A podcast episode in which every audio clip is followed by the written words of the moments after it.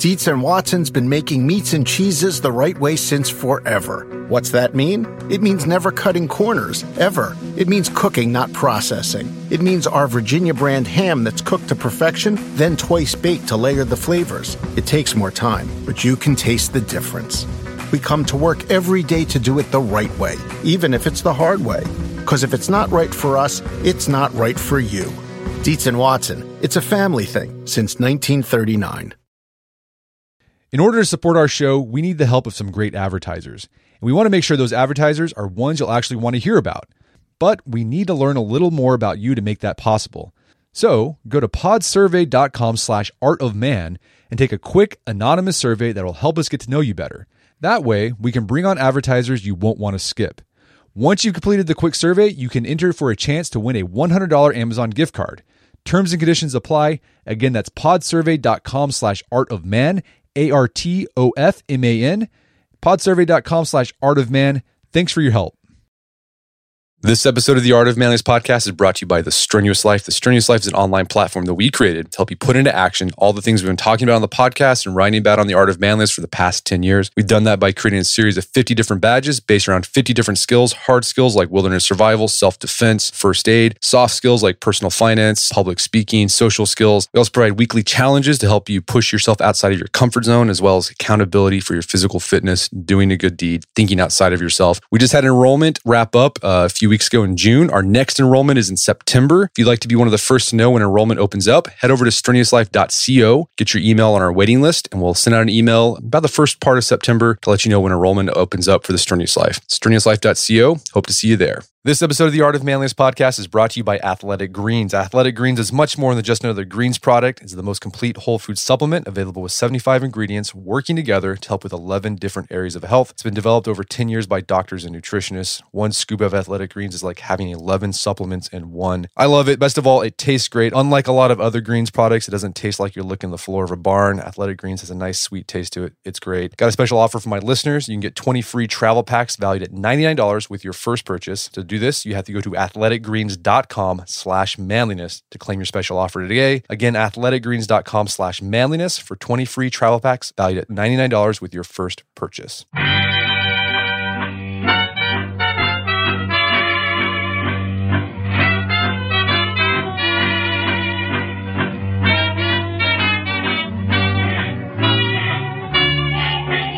Brett McKay here, and welcome to another edition of the Art of Manliness podcast. Insults are a part of the human experience. We insult others and we get insulted back. Social media has only amplified our tendency to ridicule one another and increased the likelihood of being on the receiving end of a barb. Yet we don't typically understand the dynamics of insults very well. Why do we throw insults at each other and why do they hurt so much? Is there anything we can do to reduce the mental and emotional sting of these verbal affronts? Well, my guest today has explored the philosophy of insult in his book, A Slap in the Face Why Insults Hurt and Why They Shouldn't. His name is Bill Irvine, and I had him on the podcast about a year ago to discuss his book on Stoic philosophy. Today on the show, Bill and I talk insults. We begin our conversation discussing all the ways we can insult one another, from direct insults to passive aggressive ones. Bill explains why we often resort to backhanded compliments when we're praising people and why you don't have to intend to insult someone to insult them. Our conversation then dovetails in the rise of PC culture and why, how it's made us all more sensitive to small slights and unintentional snubs. And we end our conversation with tactics you can use to be less sensitive to social slights, with many of Bill's insights coming from the Stoic philosophers. In a day and age we seem to be in perpetual outrage mode, this podcast can provide some fortifying balm for the soul. After the show's over, check out the show notes at aom.is slash insults. And Bill joins me now via clearcast.io.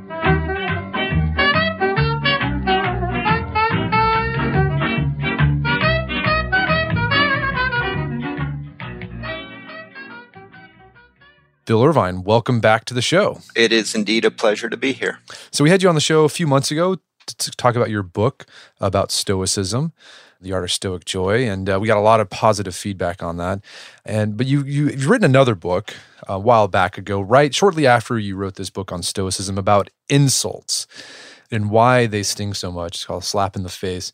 I'm, curious, was this insults book, was this an offshoot of your Stoicism book? Like after you wrote the Stoicism book, you you decided to explore the topic of insults because of your research in Stoicism? Yeah, I had kind of a curious triple pregnancy going on here. I originally wrote a book called On Desire Why We Want What We Want, thinking that I would use that book as a way to pursue an interest in Buddhism. And of course, I could also get academic credit toward tenure and promotion by doing that. So it's two for the price of one. And in the process of doing the research on Buddhism, I decided I needed to explore other philosophies of life. One of them was Stoicism. And after looking into Stoicism, I decided it, uh, I was much better suited to become a Stoic than to become a Buddhist. So then, uh, follow up was I also decided to write a book on the Stoics. And in the process of doing that, discovered that they had extensive, they had given extensive thought to insults, to the role insults play in society, and to how to prevent insults from disrupting our tranquility, from upsetting us. So I decided once I finished the Stoic book that I would do a book on on insults, and this is that book. So it's kind of a follow on to the the uh, Stoic book that I wrote. Yeah, I think that's interesting. You went from Buddhism to Stoicism, or to, from desire to Buddhism to Stoicism to insults. Yeah, it's funny how how where things can take you if you if you just follow those those paths. Yeah, it's an adventure. It's a kind of an intellectual adventure, and you just find out where the road is leading, and you follow it along. And surprising things can happen as a result. Well, so you start off the book discussing the different types of insults that are out there because there's and I, when I think we all know them intuitively, but when you made it explicit in the book, I was like, boy, there are different ways you can. There's a whole host of ways you can insult people. So you start off talking about sort of direct insults. What are some examples of direct insults that we see on a day to day basis? A direct insult, you can walk up to somebody and simply say something abusive to them. You can say it's an ugly haircut. You can say they're an ugly person. You can say they're ignorant. Those are verbal insults, and there's uh, not not a lot to say for them, but they're one step better than physical insults. You can walk up to somebody and punch them in the face. Now, of course, you know that's also a form of violence, whereas the other is just verbal abuse. And then the interesting thing is that's what you think of when you when you think about insults but when you get deeper into the whole insult process you realize how much uh, human brain power can go into an insult how clever and subtle they can be. And it turns out to be its own little genre you know that the whole set of insults that are possible right so besides besides sort of direct proactive action either wor- verbally or through actions insulting you talk about how you can insult people just by not doing anything at all or not saying anything at all suppose you walk up to me suppose i have some dispute with you in the past and as a result have formed a bad opinion of you and you walk up to me and hold your hand out, I can refuse to extend my hand to shake your hand. That's a big insult. Even worse, I can turn my back to you and walk off. So those uh, haven't said a word, haven't touched you, but that can be a, a, a truly cutting insult depending on the nature of our relationship beforehand. Right. Or shunning is another example of that, or sort of an offshoot of that, where you just totally ostracize. Yep. So I can go and an extended period when I simply refuse to respond to anything you say. You know, and in some religious groups, uh, shunning is uh, a way of punishment. And so, if you want to communicate with the person who's shunning you, you have to find a third party to act as intermediary there between you and the person who's shunning you. And it's brutal. I've read accounts of, of being shunned, and it's it's absolutely brutal. Yeah, it sounds like it could be worse than sort of the direct insult because with the at least with the direct insult, the the person's acknowledging that you exist. Um, when you're shunned, like you just you cease to exist in a in a weird way. Yes, you you are written out of that that person's social life. It's it's like you say, it's as if you don't even exist. And what could be more painful than that? Yeah, and, and then you talk about you know, say we oftentimes the way we, we insult is not directly to the person, like one on one. I mean, that does happen. You know, we call them a bad name, uh, flip them the bird, do something else like that, or we shun them or don't give them the silent treatment. But oftentimes, you talk about in the book, the way people go about insulting others is through third parties or indirectly. So, we let's dig into that. What are the sort of the indirect ways that we insult people? Well, you can say bad things about somebody to someone else, uh, and you can do that with two different kinds of plans in mind. I mean, all of this becomes very cunning and very strategic. But one thing you could you could do is uh, uh, do the insult to a third party, an outside party, on the assumption that that party is going to report the insult to the person you're trying to to insult, which is is bad. You aren't there when the insult happens, but it's uh, it's a bad thing. But the other thing you can do is is spread this campaign of a, a poisonous kind of campaign behind the person's back, where you're going around saying mean things and uh, insulting things to everyone else, and then you, the person who's the target of this attack, kind of uh, grow uh, aware of it in a subtle way. It's just that everybody seems to be treating you differently, and that can also have disastrous consequences. And th- this is called backbiting, right? Where you talk behind people's yeah. back. Yeah, yeah. Right. And, besides these indirect approaches, you also highlight other subtle ways we insult people, even just to their face, without them even knowing.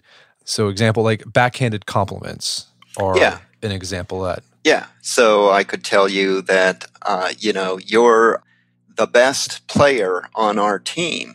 And that sounds like a compliment. But if you think you're the best player at a certain position in the entire league, that can count as an insult. It's a curious thing about insults. They're, they're in the mind of the beholder.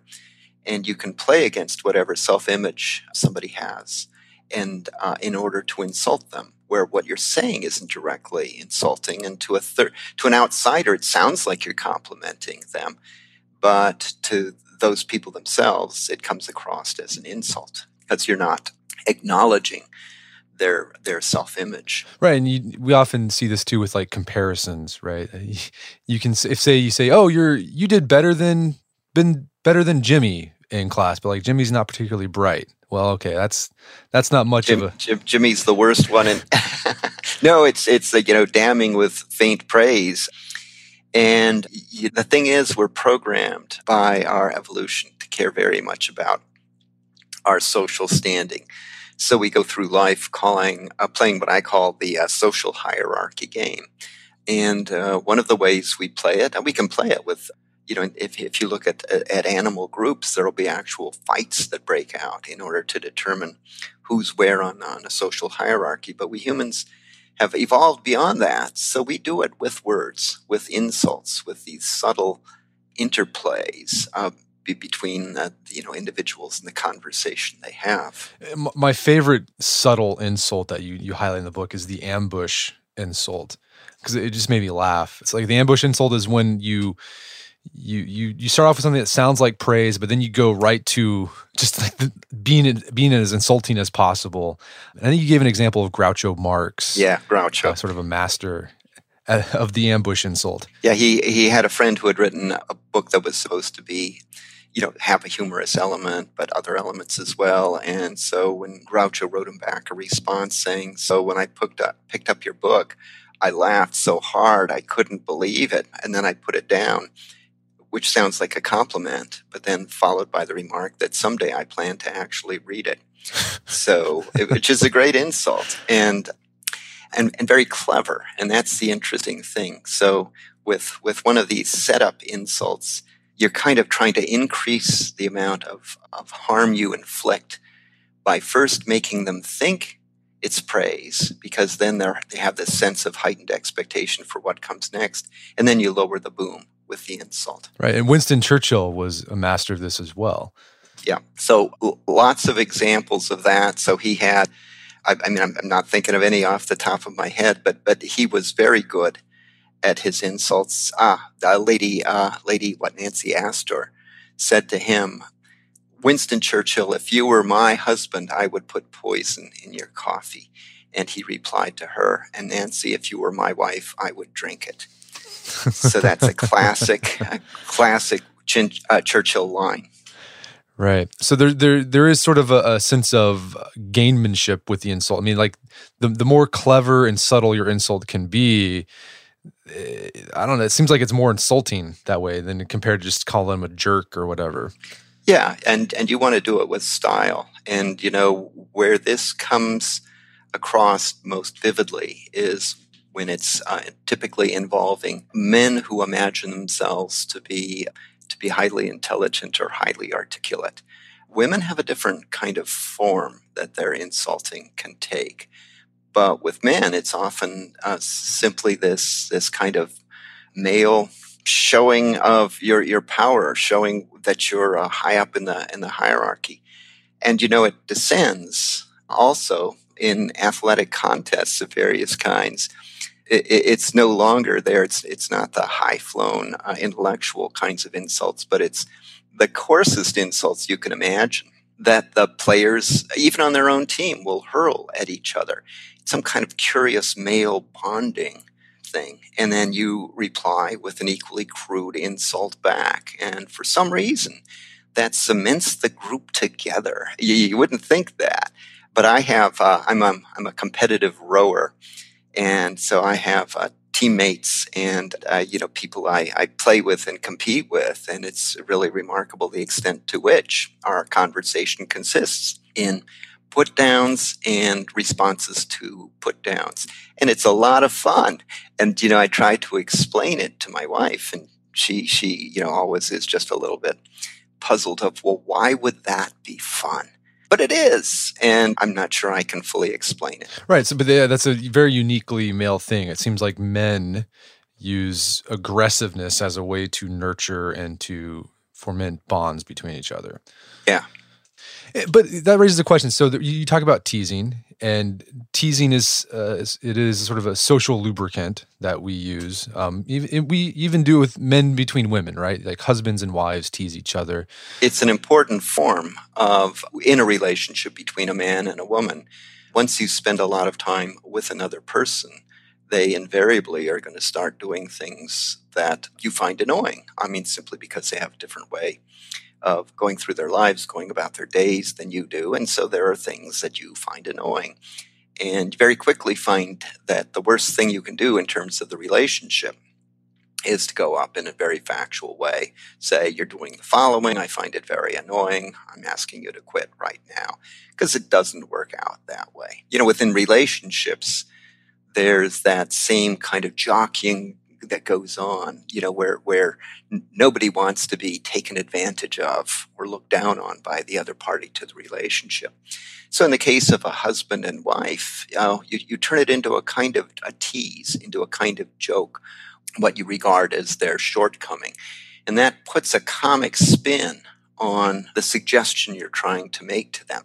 And so then it has a greater chance of it uh, getting through. I mean, suppose um, you think that your wife has just been uh, running up uh, a huge bill at some store and and you're worried about that and one, one way you can do it is say you can't spend any more money. Probably not the best strategy. But a second way is well are you sure you're going to not melt that credit card? And there's all sorts of, of cute funny kind of ways of, uh, of putting it where they'll get the message but they won't feel directly attacked by it.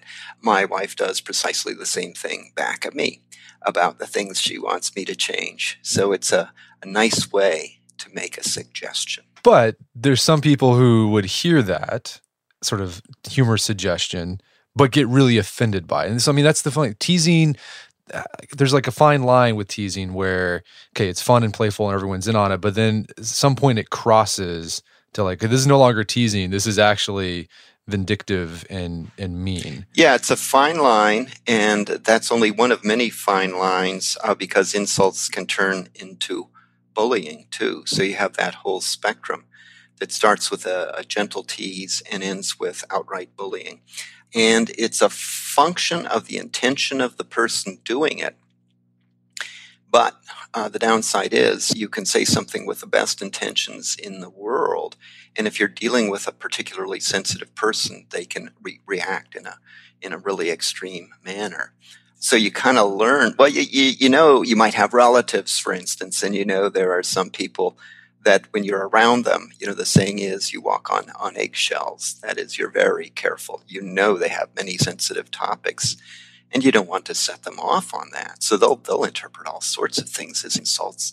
So what you need to do is say very little and be very guarded in what you do say, and even then, you can end up triggering some kind of response. And then the, the best uh, way to deal with that is simply to humbly apologize and and retrench even more.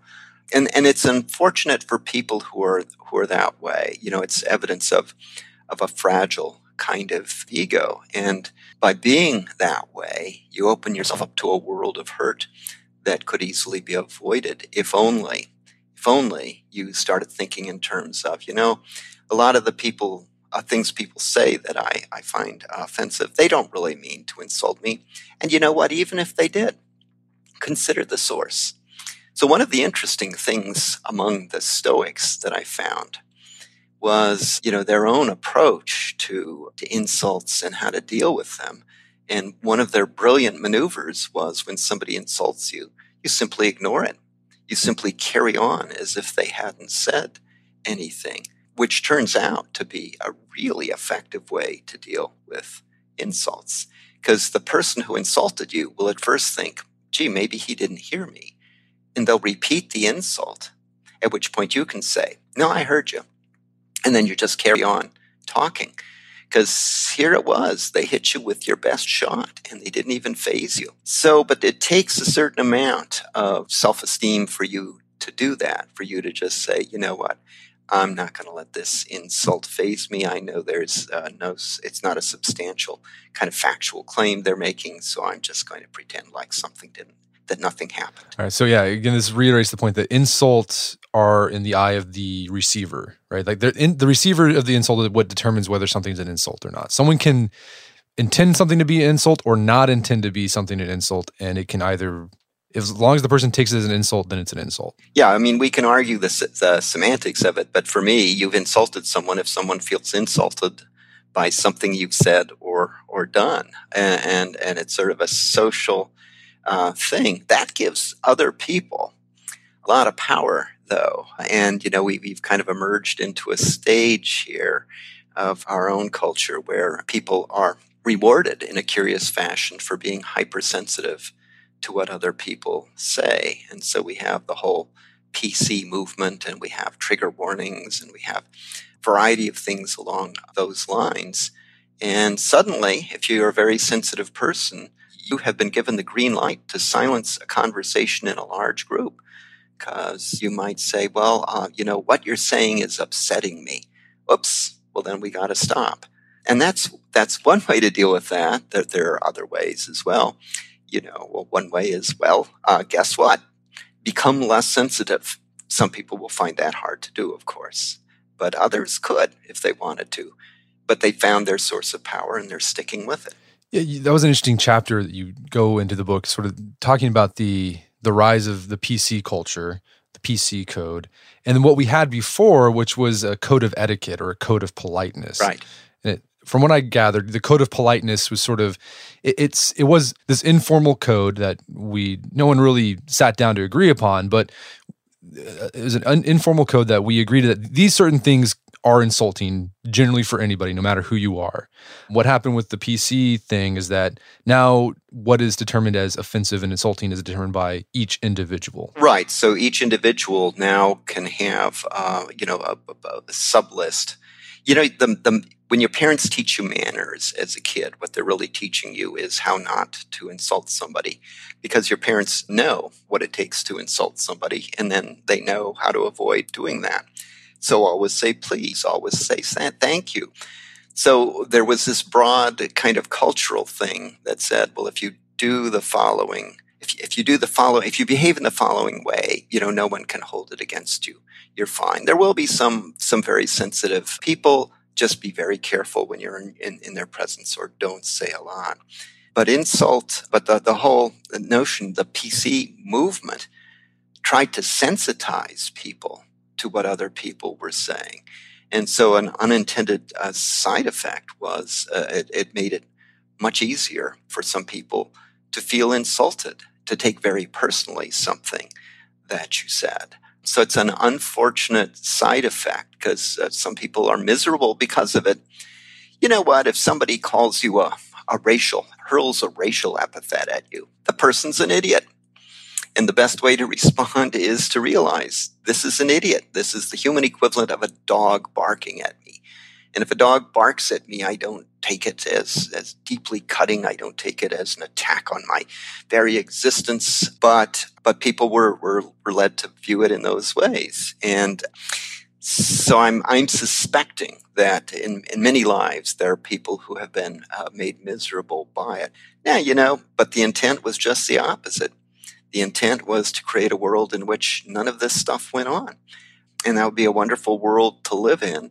It isn't clear we can get there in this manner. And when you when you study the, the PC movement and, and the kind of language, you also can sense in some way the futility of trying to outlaw insults. So, for instance, at one time, people who had physical handicaps were referred to as crippled individuals. And then it was realized no, that's an insult. So we ha- can't call them that. So we need to call them handicapped individuals. And then there were people who took offense even to that.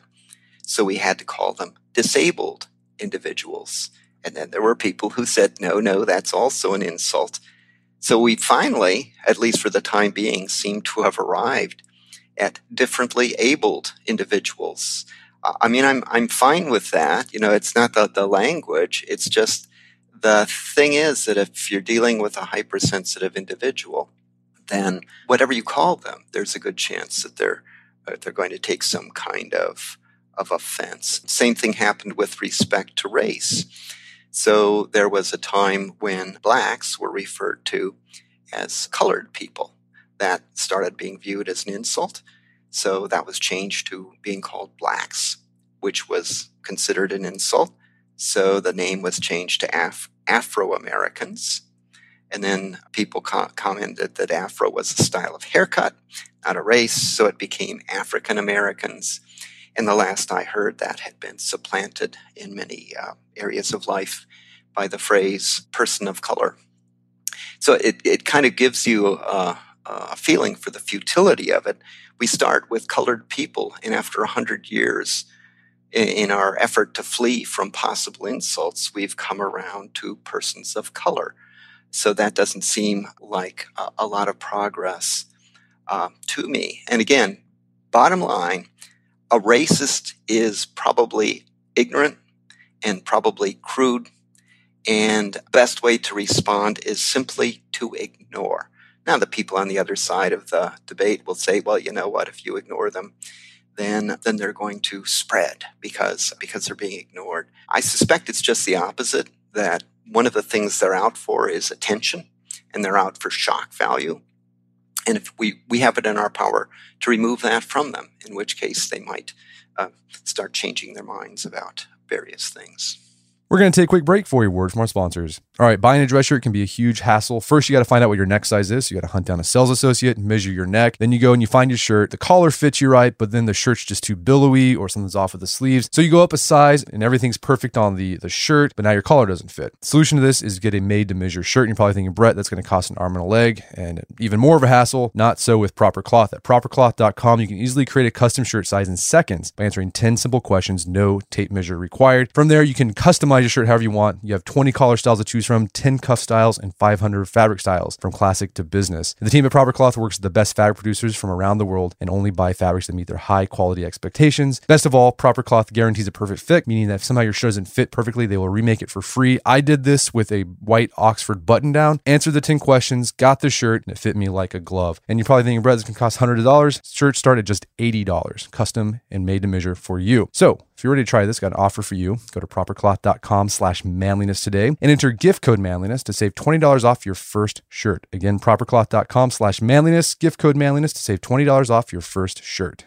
also by the Great Courses Plus. The key to getting ahead personally and professionally is knowledge. That's why I love the Great Courses Plus. With the Great Courses Plus, you have unlimited access to over 9,000 lectures that you can watch or listen to. And these lectures are taught by the world's best professors and experts in their field. They've got lectures on pretty much any topic you can imagine history, philosophy, art, how to write better, how to take better pictures, business, self improvement, you name it, they've got it. One course I've been listening to is called Outsmart Yourself Brain Based Strategies to a Better You. Just all these things using behavioral science to improve yourself. So, one example is one way to beat procrastination is just do nothing for 20 20 minutes. A lot more there. So again, outsmart yourself, brain-based strategies to better you. And if you want to try, listen to this lecture, this course, I got a special offer for you. For a limited time only, they're giving my listeners a special free month of unlimited access to all their lectures, but you need to sign up through my special URL. So to get your free month trial today, go to the Great Courses Plus thegreatcoursesplus.com slash manliness. Again, that's thegreatcoursesplus.com slash manliness for a free one-month trial. Sign up today. And now back to the show. Yeah, I thought that was an interesting point. So you talk about how this PC culture in America, we have a very robust sense of the First Amendment. So laws to, you know, make certain words, language illegal haven't haven't passed, but it's been happening in Canada. But then I, you talk about one case where they wanted to pass some law where they wanted to you know, make illegal hateful speech, whatever that means. But they got shot down by the Supreme Court, and in the case, the the judge or the justice wrote about pre-Nazi Germany as an example of when there's laws in place that prohibit hateful speech, quote unquote the, the Nazis, the Nazi party, before they came to power, used those laws to their advantage by drumming up attention to their cause and their party at the trials where these you know guys who were saying anti-semitic things and doing anti-semitic actions were put on trial for violating these laws and it actually helped ferment and increase their their following yeah, and hate speech has become a, a, big topic of discussion.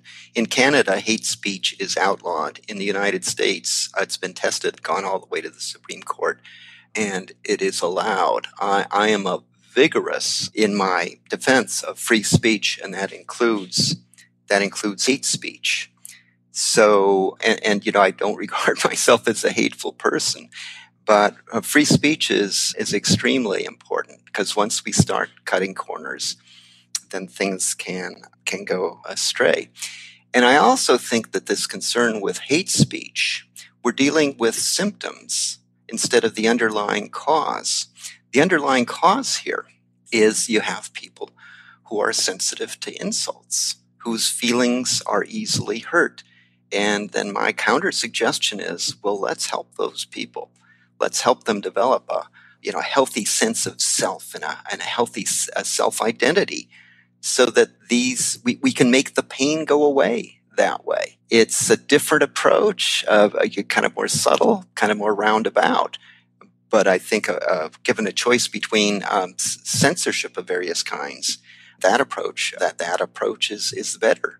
And you know it would affect not only how they respond to political speech but it would also affect how they respond to the kinds of things that happen in just regular relationships. Yeah, there was a, a great phrase that I remember reading in law school when we were discussing the tort of intentional infliction of emotional distress which is this tort this you can sue somebody for this if you if someone in, intentionally caused you emotional harm and so the question is like okay what is what's a reasonable emotional harm you know for a reasonable person and this jurist said that, you know, basically said it has to be pretty, pretty high. Like really, really, the bar has to be really, really high because in the course of just interacting with people, rubbing shoulders with people, you're going to, people are going to say rude, offensive things. It's just part of life. We have to accept that. And that to counter that, we just need to, there needs to be a, a certain toughening of the mental hide uh, which I thought was a great phrase. I've used that a lot. So, in order to for civil society to function, and so we're not caught up in the courts all the time, we need to toughen our mental hides a bit. Yeah, and in in the PC movement, you had a kind of a race to the bottom of who can be most sensitive, right? And so then we had these things called microaggressions that emerged. So, for instance, if you're in a, a group of men and women and you say, "Hey guys, let's go to a bar." You have just committed a microaggression because there's a chance that one of the women there will think she's excluded because she's not a guy in one sense of the word guy. So somebody's feelings will be hurt. And this isn't the direct intention of PC language, but it's a, it's a consequence. It actually increases the amount of sensitivity and therefore uh, has, has the potential to increase the amount of emotional suffering that people experience. So if you're fighting emotional uh, suffering, it's, it's just a, a, a bad way to go. What's the better way to go? Teach people how to take insults and uh, simply assess the uh, source of the insult and then respond accordingly. So there are people that when they say something insulting to me, I know it's part of a friendship, you know, and if I spent 10 minutes with them and they didn't insult me, I would say, gee, what's wrong? Is, is something going, going wrong in your, in your life? There are other cases. There are people who insult me simply because they don't like me for whatever reason. I can live with that. There are people who, when they make a remark critical of me, I listen very carefully because I've, I've, given those individuals what I call mentor status. I regard them as mentors. Now, if I pick somebody out as a mentor, I don't necessarily inform them of such, but these are people who have just figured out some aspect of life. And I can learn a lot just by listening to them. So if a person has, for me, mentor status and they make a critical remark of it, I don't fight back. I take careful notes. I give it a lot of thought. You know, but if I were a, a hypersensitive person, that would be ruled out. Somebody who said, uh, you know, you're doing the following thing wrong, it would be like, oh, boo hoo hoo. Uh, why don't you like me? Another thing that's come along to increase our sensitivity is we've had certainly uh, in uh, in grade schools, it's sort of starting to spill over into colleges. But this whole notion of uh, praising everybody for almost nothing. We have competitions in which everyone gets an award. We have uh, everyone ending up the high school valedictorian. And if you're raised in that kind of environment and go out in the real world, where there are going to be people who are critical or people who are going to insult us, it stings so much worse if you've never had an insult. So it's uh, it, it's counterproductive in that sense. Right. Yeah. The whole self-esteem movement, we're basically created very fragile, fragile psyches in in kids. Right. So we know the Stoic approach, which is just just not care. I, I, here's an interesting thing I thought was you you highlight in the book with insults is that praise, praising someone when done a certain way can actually be insulting. So how can praise be insulting? Yeah, you can praise something for something they don't don't think is particularly praiseworthy or praise them in a way that they think there's even more better praise coming. So you know, if I say if a woman that's wearing a, a dress of a certain kind, and I say to her, you know that that I actually I would never do this to a woman, so it's a bad example. But if you say, boy, that that makes you look thinner, right? Oops, it was intended as praise. Uh, but then it also comes out as revealing that apparently I think this is a person in, in need of looking thinner. Otherwise, I wouldn't be praising it meaning by inference that this person is overweight.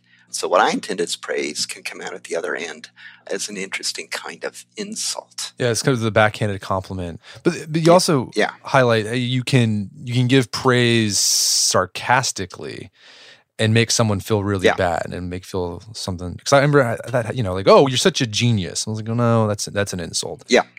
So somebody does something really crazy, really awkward, really uh, teach us something really awkward and you can say, you know, nice move, Nijinsky, right? Meaning just the opposite. And what you said was literally a praise, except that it's going to be taken as an insult and, and you fully realize that at the time you do it. You know, on the whole praise thing, the Stoics were nicely consistent. So the Stoics said, when somebody insults us, we should uh, simply turn a blind eye, uh, ignore them, they also had, and we we go into this in more more detail here in a second, but they also talked about a great way to respond to an insult was by insulting yourself even worse than the insulter just insulted you. But switching over, they were consistent because they said not only should we not put a whole lot of value on the insults that people direct our way, the, we should not put much value on the praise they do either. So, uh, and again, you know, I would, in my own mind, I've got two classes of people. I've got ordinary people, and I've given a mentor status to some people. And somebody in the last category, in the mentor category, when they praise me, that's makes my day. That's a wonderful thing because that means this person who I've decided has a lot of insights, insights and a lot to teach me thinks I'm doing something right. But there are a whole bunch of other people who praise you and there can be all sorts of motives for the praise, and the praise can be more or less meaningful. And so, besides becoming an insult pacifist, I've done my best to become a praise pacifist. So, if somebody praises me, typically what I'll do is I'll say, Oh, thanks, and then carry on as if nothing had happened. Because I found out the hard way if somebody praises you and you say nothing, that that's taken as an insult, that that's your way of indicating to them that you feel that you're uh, above their praise somehow. So you respond to it as simply as you can and then carry on as if nothing had happened. Because the problem is, praise is such an incentive. You get such a good feeling on hearing praise that it can have a dramatic impact on your on your behavior.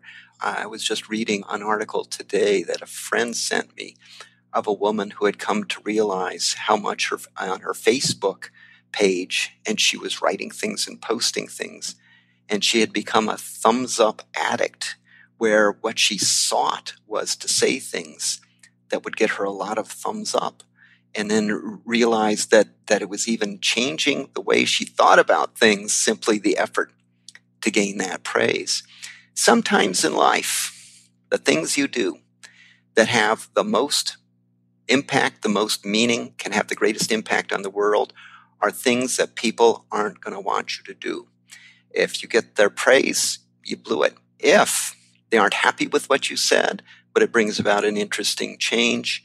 You've you've done your work. Uh, so praise and the quality of what you've done do not necessarily go hand in hand. You raised an interesting point there that with praise, that's another way you can insult people is by denying their praise and just ignoring it. So accept it with graciously, but don't make a big deal about it. Right. Okay. So let's get into ways to we can respond to insults. You, you mentioned one way, the stoic way, which is simply to ignore it. Another tactic you just mentioned briefly was another stoic example was actually take the insult and insult yourself more. I guess is using self-deprecating humor. Yeah, self-deprecating humor.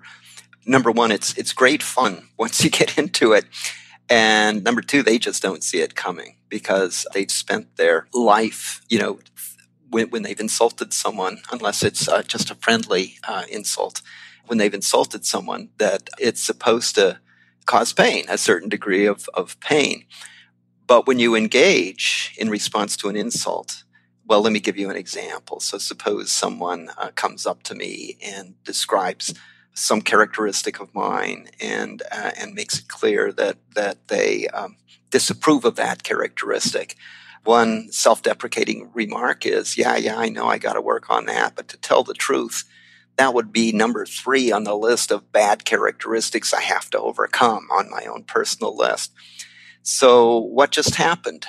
There's a good chance that they thought they were hitting you with their best shot and what did you do in response? You punched yourself even harder than they did. So it is, from the insulter's point of view, it's an utterly demoralizing thing to have happen. And you know, from the Stoic point of view, it, it actually is in some way a sincere response. If you're a Stoic, there's this ongoing project to try to turn yourself into a better version of you. And it's difficult to do and there's lots of backsliding. And and then so you're very much aware of your own shortcomings. So you know sometimes if if somebody has mentor status and they tell you you've got a shortcoming you take notes but a lot of times it's just it's it's people you know and uh, these whole social interactions are incredibly complicated things and when I look at myself, sometimes I catch myself, I try not to do it, catch myself insulting other people, usually in subtle ways. And then sometimes I'll think about it. Why did I do that? And oftentimes it's envy that triggered the insult. You know, it's a feeling that, gosh, that person seems to be succeeding in ways I'm not. Gosh, I don't like that. And then before you know it, out has come an insult and um, and that's pretty sad. Now I don't know if other people have that same motivation. I suspect they do, but I can't read uh, their minds. So it's just bad business. And if you can insult yourself more than someone else has insulted you, like I say, give it a try because it's great fun. It's not as easy as what I described as insult pacifism. That's where you do nothing in response to an insult. Someone lying there in a coma can do insult pacifism. In fact, they, they don't have any choice in the, in the matter. They're lying there. If you insult them, they're going to say nothing. So one level up from that, particularly if you if you think of yourself as a clever person, is this this idea of responding to insults with an even bigger self insult. But that that again, there's a fine line there because it can backfire where you you you pile on yourself and then people just pile on you even more and you become a punching bag. I think you give the example of Kierkegaard. This happened to him. He got insulted and then he made sort of a self-deprecating remark and then became the laughing stock of Denmark. Yeah, you got to know uh, you got to know who you're dealing with.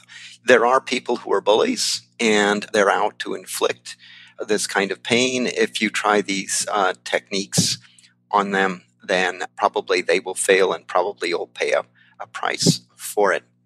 So you think about the person who's who's doing it, and and and again, if the goal is to to try to modify their behavior in some way, then you think about the clever way to do that. But there are exceptions to these to these cases. But this is just uh, talking in broad terms about what I've found in my own life seem to have worked. And of course, I didn't discover this. What I did is simply pay close attention to this aspect of Stoicism, uh, the whole insult response bit of advice they had to offer. So, yeah, I thought that was an interesting point too. You just made about our our insults being driven by envy. I mean, I think we haven't really talked about why we have this tendency to insult and be insulted. And you go into depths about this going into evolutionary psychology, how we all have this innate drive for status and social standing, because that was essential for our survival. But the Stoics recognized that we had this. They probably didn't have an evolutionary reason that we had this drive. But they recognized the drive, how it can cause unhappiness, and our, our the goal in life was to overcome those drives using Stoic practices. Right. So, and uh, in the last decades of the 20th century, this whole field of evolutionary psychology arose. You know, it points to things like, you know what, your your ancestors who cared about their social standing, guess what? They got to eat first and they got to mate first. And those who didn't care about that, guess what? They didn't leave any offspring because they starved to death or or failed to reproduce. And what we are is we're the descendants of the ones who cared very much about their social status. And so we've acquired the wiring that makes us care very much about our social status. I have that wiring too. It's a curious thing. So I'm aware simultaneously, you know, I'm, I'm trying to kind of uh, find a, a way to work around the wiring and at the same time am subject to the wiring. So I mentioned before that I'm a rower. So one of the things uh, that I row in is a, a quad, and that's a, a, a boat uh, with four people in it, and they all each have two oars, and it gets a little bit complicated. But I remember once when I was coming to practice and I was going to be in the boat and, and, and it was late getting there. And then when I got there, saw that the boat was full of four people and they had simply replaced me with another person. And what was striking is I, experienced what are called hurt feelings. And the intensity of the hurt of the hurt was was mind-boggling to me. It was very real and uh, almost physical in how painful that it was. And then if you analyze it, you know, in, in, a sensible way, well, no, you know, they wanted to go for a row and I wasn't there. So that probably wasn't a permanent replacement, blah, blah, blah. And yet despite having studied insults and psychology and evolutionary psychology, I felt the sting of it. So it's a really important characteristic of us. So the Stoics, though, didn't know about evolution, but they were the preeminent psychologists of their time. You know, we think of them as a philo- as philosophers, and they were. But back then, philosophy was widely construed. Philosophers would normally be doing natural science they would be doing psychology. So just from their own uh, observations, they came across this. They said, okay, we're interested in having lives that are as tranquil as possible. So we're interested in avoiding negative emotions like anger and fear and anxiety. And we're interested in, in welcoming and, and, and having as many positive emotions as we can. And the two I like to pick out as examples of that would be feelings of delight which are absolutely wonderful and they're plentiful if you know where to look for them, and feelings of joy. And notice I didn't say physical pleasure because that, that wasn't their goal, but it was uh, other positive feelings. And then they realized, okay, so what does disrupt people's tranquility. And one of the big things is being insulted by other people. And so then they put their analytic powers to work. And the question was, well, how can we avoid that? How can we avoid having those negative emotions that come with being insulted? And hit across, I hit upon these really wonderful solutions. You know, the, the whole, the, the easy one is the insult pacifism. You just pretend like nothing happened. I tried it. It's, it's quite effective. Not perfectly effective, but quite effective. So we've been talking about some of the techniques that the Stoics have put in, have developed to manage our own sensitivity to insults and our own sensitivity to praise. I'm curious, do the Stoics have anything to say about helping others? Like, do they have anything to say about not like not proactively trying to insult people, or should you avoid praising people so they're they're not put in that situation where they have to manage that that status anxiety. So Stoics would make a point of not uh, insulting other people, but there would be there would be exceptions. So it depends on who you're dealing with and what your point is in dealing with them. So Seneca, the Stoic philosopher, uh, talks about how you deal with an unruly servant. You know that, that that's a special case because that person probably isn't all that, you know, intellectually involved and isn't quite sure why they're doing what they're doing and hasn't learned any manners. So to be insulting in certain in certain uh, contexts is is acceptable. You know, in, in life, the interesting thing is when you're dealing with somebody else, what's your goal? What are you trying to have happen? Uh, Stoics believed in being socially useful, so they thought they had a duty to try to help others. And that didn't necessarily mean help others get what others wanted to get, but to help others get what the Stoics, uh, and you know, this is going to sound kind of strange, but what the Stoics thought other people should have. And one of the principal things would be avoidance of these uh, negative emotions. So that if you're a practicing Stoic, as, uh, as I happen to be, when you see somebody who's miserable, then it's an interesting question. Is there anything I can say or do that can potentially lessen the misery of their life? And so, one really easy thing to do is, you know, you tell somebody who's been chewed up by getting insulted, you just say, hey, you know, the guy's an idiot. Why are you paying such attention to an idiot? And that can be very, very effective because it gives them something quick and easy to use. And, you know, deep down, they sort of realize, well, yeah, yeah. So that would be one stoic angle is how can I help other people? And in particular, do I possess psychological techniques that can help other people avoid negative emotions? Well, Bill, this has been a great conversation. Where can people go to learn more about the book Slap in the Face? Well, online on Amazon, they have a, a bunch of interviews. Unfortunately, one thing I found out was that if you write a book on insults, people take you as fair game for insults, for better or worse. I've, I've got a personal website, williambirvine.com. That's the letter B as in boy. And I've also got another website where I was doing a blog for an extended uh, period and it, it, it, has gone dormant, but that's 21stcenturystoic.com. And that's uh, 21st, 21 ST century stoic, all one word, dot com. And so those are two places that they, they can track down some information about me. Fantastic. Well, Bill Irvine, thank you so much for your time. It's been a pleasure. All right. You're very welcome.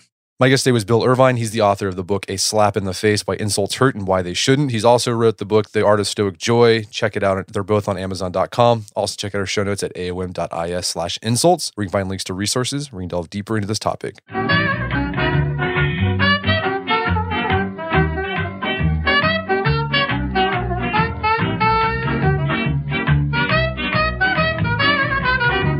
Well, that wraps up another edition of the Art of Manliness podcast. For more manly tips and advice, make sure to check out the Art of Manliness website at artofmanliness.com. If you enjoy the podcast, I'd appreciate it if you take one minute to give us a review on iTunes or Stitcher. It helps us out a lot. And if you've done that already, thank you. Please consider sharing the show with a friend or family member who you think would get something out of it. As always, thank you for your continued support. Until next time, this is Brett McKay telling you to stay manly.